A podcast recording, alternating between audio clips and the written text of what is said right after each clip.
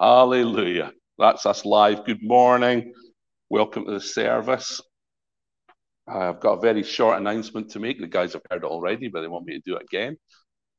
Um, if you're interested in our work in India, in Karamuru, we've got a, a Zoom meeting on Friday nights for current supporters and partners, but also anybody who might be interested in supporting us in the future. If you go onto the Friends of MGF India Facebook page. If you're a member on that, you'll see the link, or go on my Facebook page, or get in touch with me and I'll fire you the link. Sorry, my wife is pointing at me. I will put a link in this podcast. Can you do that after the podcast's finished? I'm looking. I'm looking at my IT experts. Yes, yeah, okay. Hallelujah.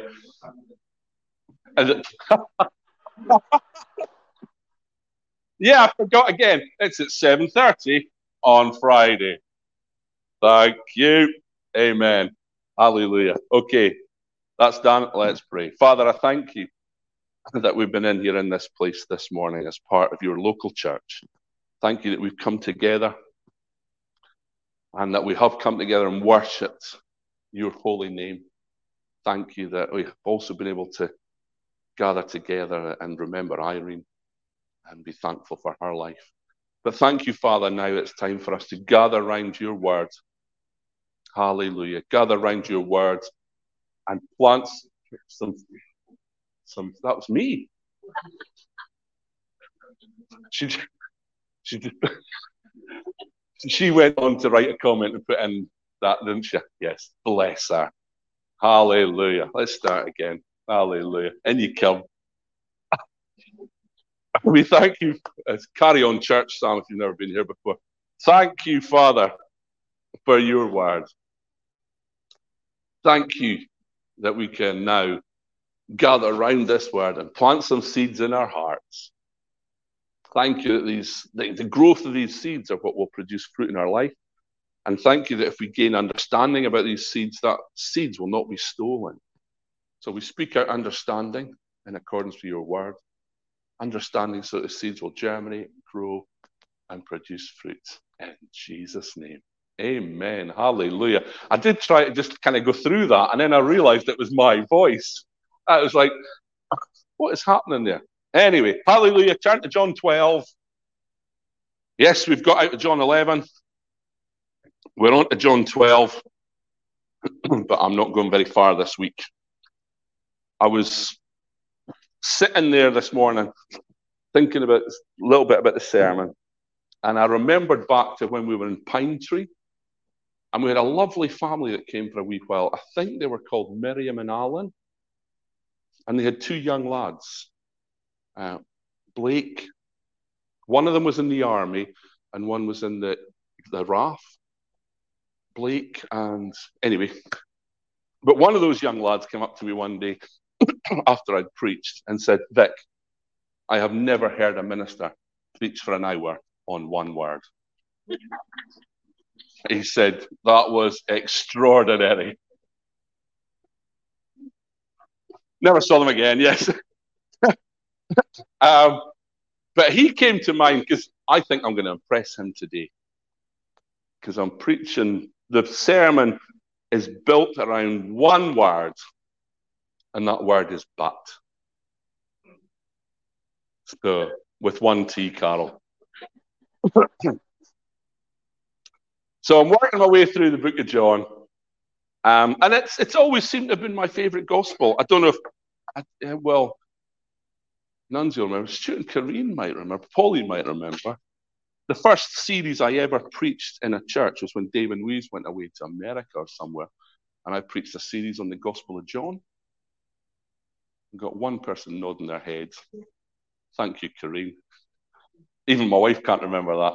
But that was the first bit of scripture I studied in a series and started me all off. And I studied I studied John in this theological course I did at the time. And, I, and I've loved it ever since. But I'm loving it even more now when I'm looking at it in this new context, this different context, this context of Jesus having come to end religion, to do away with religion, and to replace it with a relationship. So my plan on Monday was to preach uh, John 12, 1 to 9. So we'll read that. Then Jesus, six days before the Passover, came to Bethany, where Lazarus was, which had been dead, whom he raised from the dead. There they made him a supper, and Martha served, but Lazarus was one of them that sat at the table with him. Then took Mary a pound of ointment of spikenard, very costly, and anointed the feet of Jesus and wiped his feet with her hair. And the house was filled with the odor of the ointment. Then saith one of his disciples, Judas Iscariot, Simon's son, which should betray him, Why was not this ointment sold for 300 pence and given to the poor? This he said, not that he cared for the poor, but because he was a thief and had the bag and bear what was put therein. You know, people say Jesus was poor, but he had a treasurer. There you go. Uh, then said Jesus, Let her alone. Against the day of my burying hath she kept this.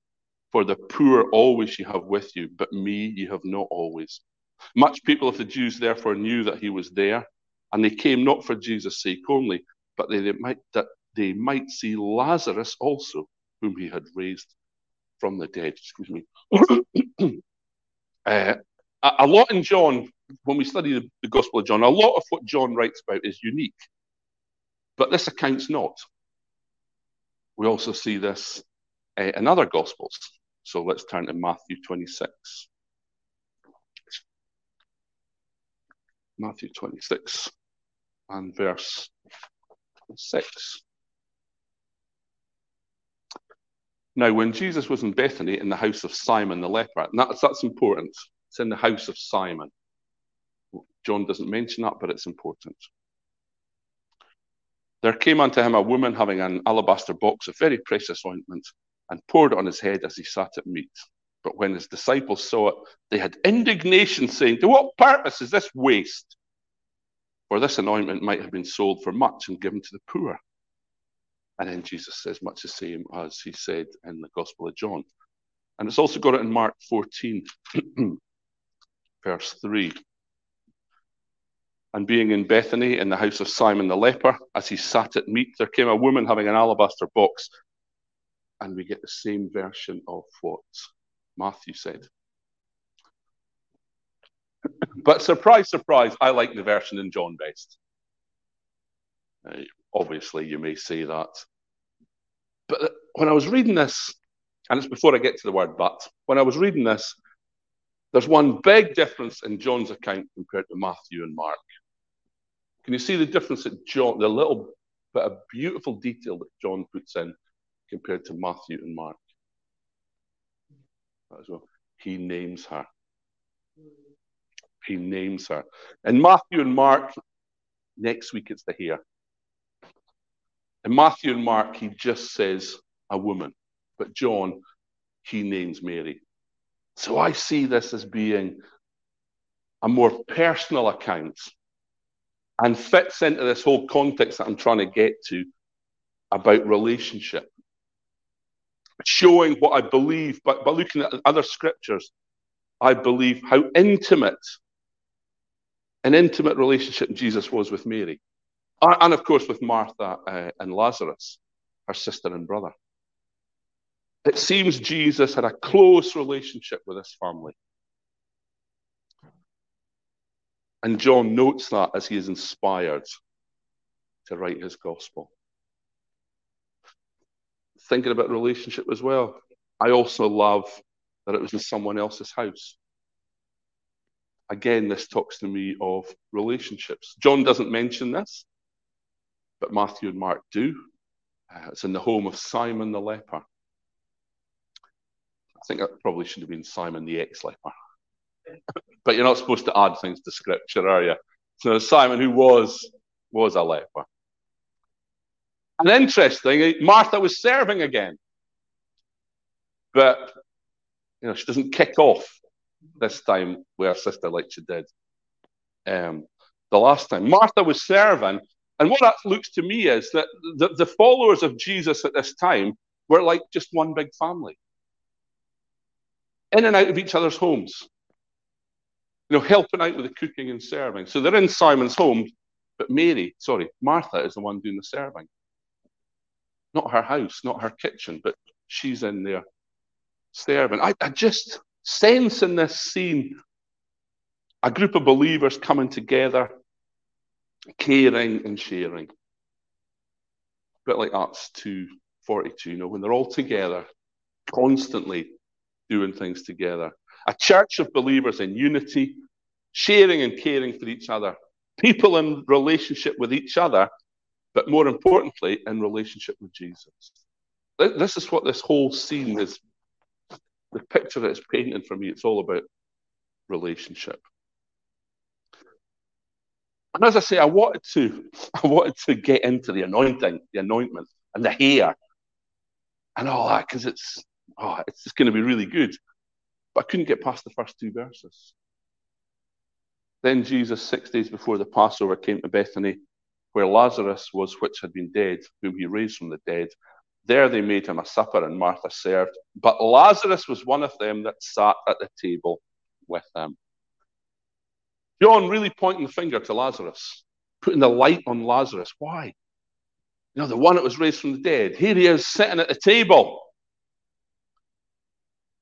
What, why is John making such a big point of this? Uh, it's because he's actually not pointing at Lazarus, he's pointing at Jesus. Here he is sitting at the table only because of Jesus and his intervention. Only because Jesus went to the tomb. Jesus came into the situation and made a difference. Without Jesus, Lazarus would not have been there. Yeah, agree? I was thinking, well, what would life have been like for them? For all of them without Jesus. Mary and Martha would have been in grief, would have been in mourning. Lazarus would have been dead and buried. The disciples would likely have been really confused. What, what, what's all this about? He wouldn't go and heal him, and he's one of his best mates. What, what, what's all that about? Why, after all the miracles that we've seen him do, why did he leave him to die? One of his friends. There would have been doom and gloom in that place without Jesus. But instead, I see them at a table and there's a mood of celebration and gratitude. Amen. See, that's the difference Jesus makes. Without Jesus, doom and gloom. With Jesus, you know, even in the most horrendous situations, there can be joy and thankfulness and celebration because we have hope with Jesus. And, and that made me ponder, you know, what would life be like for us without Jesus? And I made the mistake of thinking, oh, what about me? What would life be like for me if my life had not been impacted by Jesus?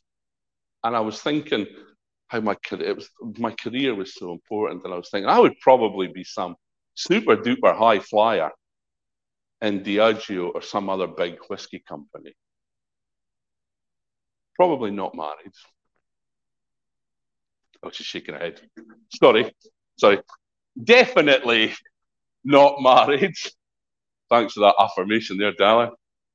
Uh, probably not in relationship with my children and grandchildren. I saw a Facebook uh, video recently and I think it was Jordan Peterson asked this guy, "What's your what's your definition of success?" And there was this dude, probably about my age, he had a little bit of grey hair, and he was sitting in the chair. And he said, what, "What's your definition of success?" And he said, "My definition of success is at my age, my adult children want to be with me." So I, you know, I, I can say because of my relationship with Jesus, honestly say that I am in a fantastic relationship with my children. I probably wouldn't be if I hadn't met Jesus. Probably wouldn't be in a relationship with my granddaughter. You know, Carl's going to go, woohoo! I'd definitely not be pastor here. You know, I would, poor Carol, she's sitting in the front. Um, life would be so different. Relationship with Jesus changed my life just the way as it changed the life of Lazarus. And I, you know, I was thinking of that picture. I am so glad that I am now like Lazarus and I am seated at the table with Jesus Christ. And every single one of you is too if you're born again. But, uh, but I was reading that and reading that and pondering it, and there was this one word that was bothering me, kept jumping out at me, and it was the word but. So, so I, I kind of I, I narrowed it down, and if you've got a word but, you've got now I don't know the grammar in the English, I can't explain this really well, but you've got something before it and something after it. Yes. So it said, Martha served, but Lazarus was one of them that sat at the table with Jesus. That kind of implies to me that, that John's saying something important here, something, something different. What is it saying? It's saying Martha was serving, but Lazarus was not. Would you agree? If there's the if there's that thing in front of the but, I can't explain this well. English. I scraped English. I mean, yeah. Because it says Martha was serving, but that implies that Lazarus was not. Does it imply that people expected him to? Should he have been serving or whatever? I don't know. But Martha was serving, Lazarus was not. And I was pondering this just before we did communion yesterday. Uh, and I remember I was just reaching for the wafer biscuits. I'd got my port. I was reaching for the wafer biscuits. And I had this light bulb moment. And I heard this phrase in my head. Now, don't know if it was me speaking to myself or if it was the Lord speaking to me, but it definitely felt from or of the Lord. He said, I was trying to work, why is it why is it saying that Lazarus wasn't working and what's this telling us? And I felt the Lord say to me, You were born again to rest, not to work. What's that got to do with me? And what's that got to do with Lazarus? Back to the desk. The resurrection of Lazarus is a picture of our born again experience. Lazarus was dead in the darkness of the tomb, but Jesus raised him from the dead, took him out of that darkness and into the light of the day.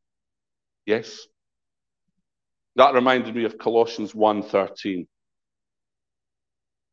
which talks about what happened to us through Jesus talking about God, who hath delivered us from the power of darkness and hath translated us into the kingdom of his dear Son. If we're translated from darkness, we're taken into light. So that reminded me of that. See, when we're saved, we are translated. That word means taken or removed. Taken from darkness, removed from darkness, placed in the light. Taken from death, removed from death, placed into life. And that is through Jesus.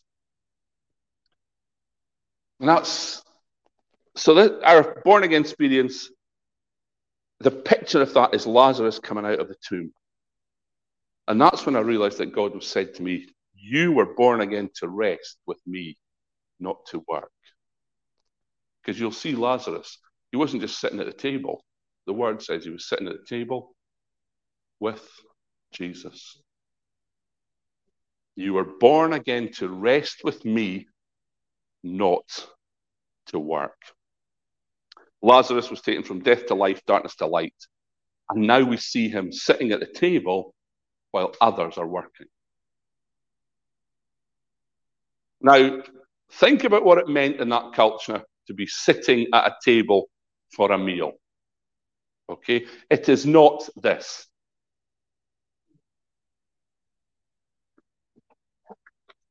Where's my trifle?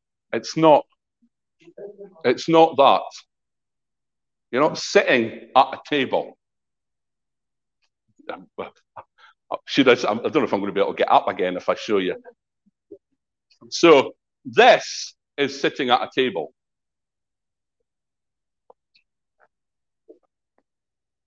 Hi, Sam. This is sitting at a table. I look relaxed. I'm enjoying it. Grapes. Hopefully, they've just um, killed a wee goat, got a bit of meat, enjoying my feta cheese and my grapes, and I don't like olives. But anyway, so sitting, that's what it means to be sitting at the table.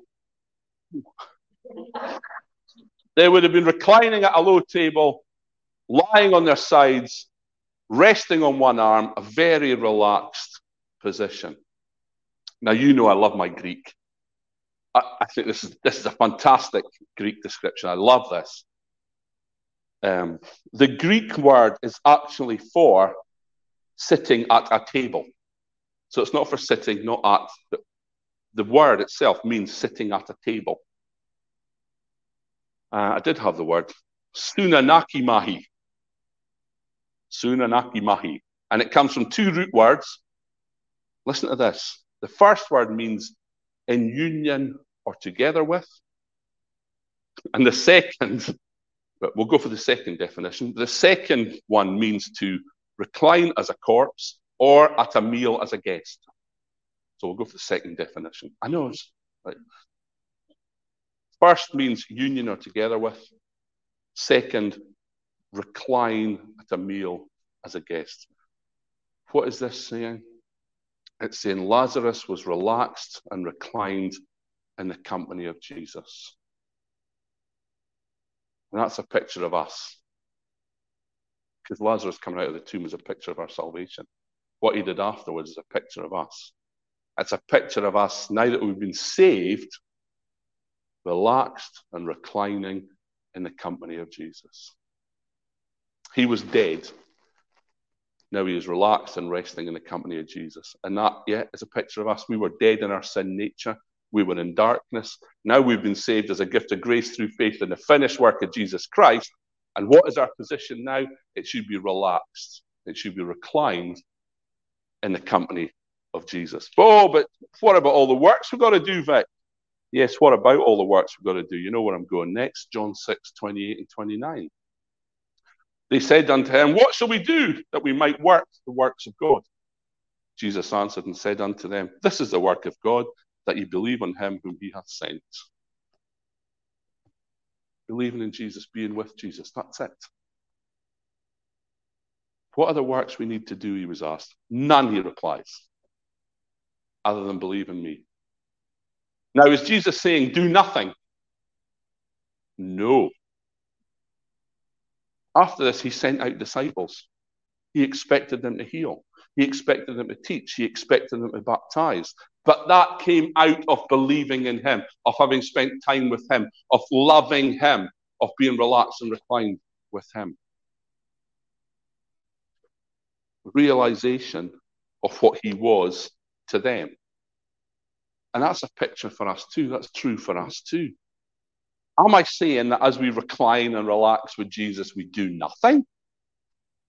No, that's, that is not what I'm saying. However, I'm saying that the works that we do do are not, that's not what we have to do. It comes out of our love for Jesus. Religion tells you that you have to do things. And what's John all about? The end of religion. Religion says, work, work, work, and God will love you. Religion says, pray and tithe and fast, and God will consider blessing you. That's what religion tells us. Work, work, work to receive from God. But that's not the truth, not under the new covenant. Not now that we're in a relationship with Jesus. That is religion, that is a religious mindset. And Jesus came to destroy that. And we now have relationship. And we do things out of relationship. We are in relationship with Jesus. We know his love. We understand what he's done for us. You, know, you could say we are reclined and relaxed and resting in his presence. And out of that, out of that position, we give of our resources to the church and good works. We feed the orphans and the widows. We love other people. We share what we have. We do works of righteousness and not of the law. But it all comes out of that knowing you're in that position at that table in the company of Jesus Christ. And that is what the world needs to see. The fruit of his love the fruit of his finished work, works of righteousness coming from that position of rest. They don't need to see religion and works of the law, they need to see works of righteousness. How can you say that, Vic? Well, look at John 12 9. I'm kind of jumping over, I'll do the anointing next week. But John 12 9 is really interesting. It says, Much people of the Jews therefore knew that he was there. And they came not for Jesus' sake only, but that they might see Lazarus also, whom he had raised from the dead.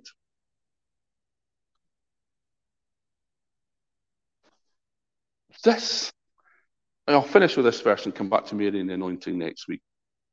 But this is a super verse to look into and, and, and, and delve into. So Lazarus was alive, but he had been dead, raised from the dead by Jesus, now in relationship with Jesus, resting with and in Jesus. And people came to see that. What are people coming to see? The fruits of what Jesus has done. The fruits of what Jesus has done in people's lives. Yes, some of them came to see Jesus, but others wanted to see Lazarus. Lazarus. What's that saying to us? Some people want to see the results of a relationship with Jesus first before they would commit themselves in a relationship with Jesus. They want to see the fruits in others first. And if what they see is religion and rules and regulations and do's and don'ts and judgmental attitudes, that will repel them.